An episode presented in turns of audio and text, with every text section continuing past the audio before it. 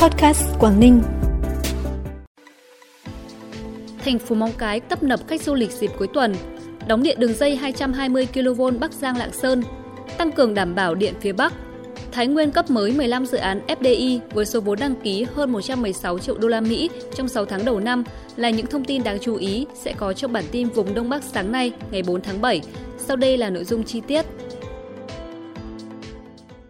Thưa quý vị và các bạn, cứ vào dịp cuối tuần, thành phố Móng Cái, Quảng Ninh lại trở nên đông đúc nhộn nhịp khi lượng khách du lịch đến với thành phố vùng biên tăng cao đột biến.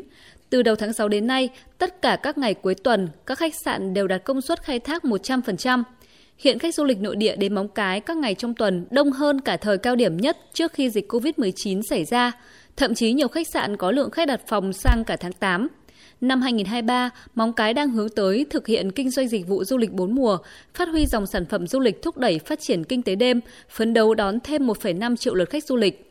Thành phố tập trung khai thác hiệu quả 5 nhóm sản phẩm đặc thù, độc đáo, tạo cho du khách có trải nghiệm ấn tượng khi đến Móng Cái như sản phẩm giao thoa ẩm thực Việt Trung, sản phẩm xe du lịch tự lái, sản phẩm du lịch thể thao Gôn, sản phẩm du lịch biên giới gắn với chương trình tham quan thành phố Móng Cái Việt Nam, thành phố Đông Hưng và khu phòng thành Trung Quốc.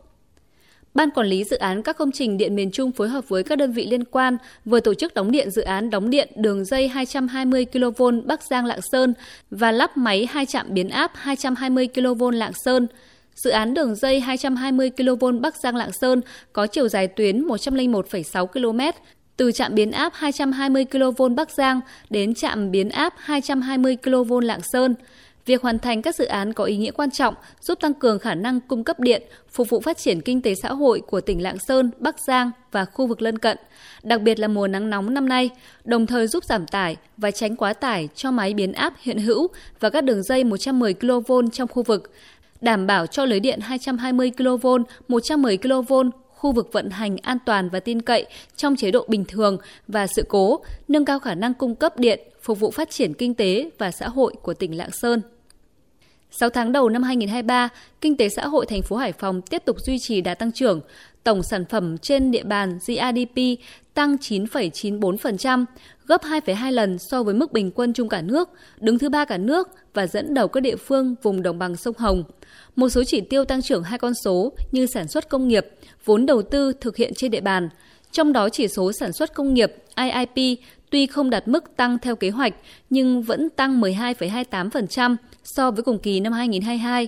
Tổng vốn đầu tư toàn xã hội ước đạt trên 81.700 tỷ đồng, tăng 11,96% so với cùng kỳ. Các hoạt động du lịch dịch vụ phục hồi rõ nét, các chính sách an sinh xã hội phát huy hiệu quả.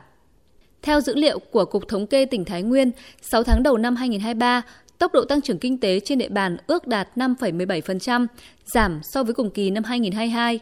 Giá trị sản xuất công nghiệp ước đạt 405.000 tỷ đồng, tăng 3,9% so với cùng kỳ, bằng 39,7% kế hoạch năm. Giá trị xuất khẩu trên địa bàn ước đạt 13,3 tỷ đô la Mỹ, giảm 21,7% so với cùng kỳ và bằng 37,9% kế hoạch cả năm.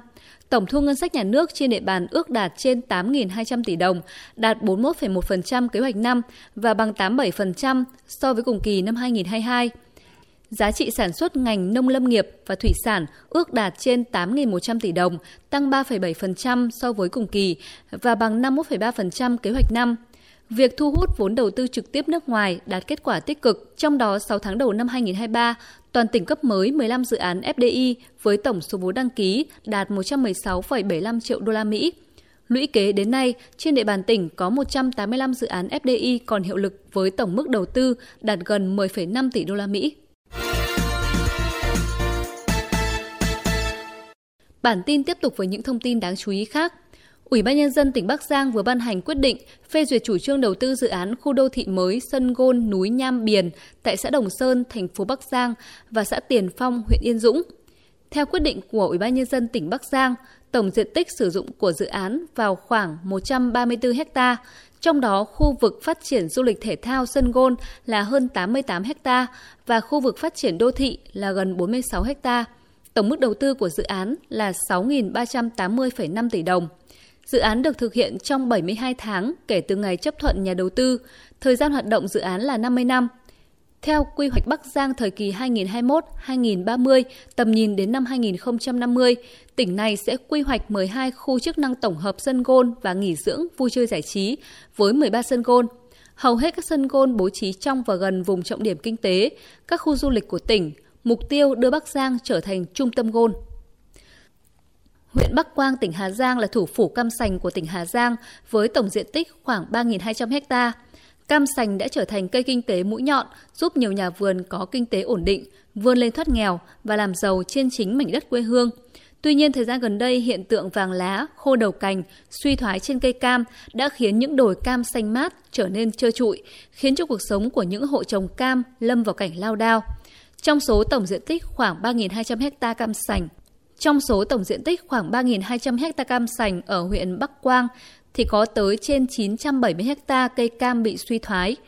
Trước tình hình này, Phòng Nông nghiệp Bắc Quang cũng đã phối hợp với các đơn vị liên quan tổ chức tập huấn kỹ thuật cho các hộ dân trồng cam. Đối với diện tích suy thoái ở mức độ 2, mức độ 3, những hộ đã chủ động chuyển đổi sang trồng các cây trồng khác phù hợp hơn như trồng các loại cây ăn quả khác hoặc trồng lâm nghiệp, hỗ trợ đầu vào liên kết với một số công ty để hỗ trợ giống đầu vào cho các hộ chuyển đổi sang trồng cây dược liệu.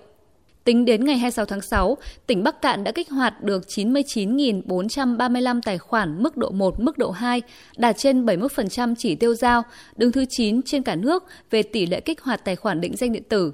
Thời điểm này, công an các đơn vị địa phương trong tỉnh đang dồn tổng lực để thực hiện hiệu quả chiến dịch kích hoạt tài khoản định danh điện tử cho người dân trên địa bàn.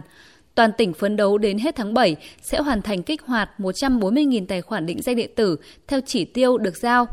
Ủy ban nhân dân tỉnh Bắc Cạn cũng chỉ đạo các cơ quan đơn vị địa phương quán triệt chỉ đạo cán bộ công chức viên chức đăng ký và xác thực định danh điện tử mức độ 2, đồng thời tuyên truyền vận động người nhà, người thân và nhân dân tại địa bàn nơi cư trú hưởng ứng, tham gia đăng ký và kích hoạt tài khoản định danh điện tử mức độ 1, mức độ 2. Phần cuối bản tin là thông tin thời tiết. Thưa quý vị và các bạn, khu vực vùng núi Bắc Bộ đã có mưa rào và rông, cục bộ có mưa to đến rất to. Dự báo quá trình hội tụ còn duy trì và lặp lại vào khoảng chiều nay. Mưa rông sẽ xảy ra nhiều nơi trên khu vực Bắc Bộ, tập trung chính tại vùng núi và trung du của Bắc Bộ. Ban ngày mưa ít hơn, trời đôi lúc có nắng gián đoạn. Nhiệt độ tăng lên và dao động trong khoảng từ 33 đến 35 độ, thời tiết oi và nóng. Tiết trời oi và nóng, dự báo kiểu thời tiết này khả năng duy trì trong hai ngày tới trên khu vực Bắc Bộ.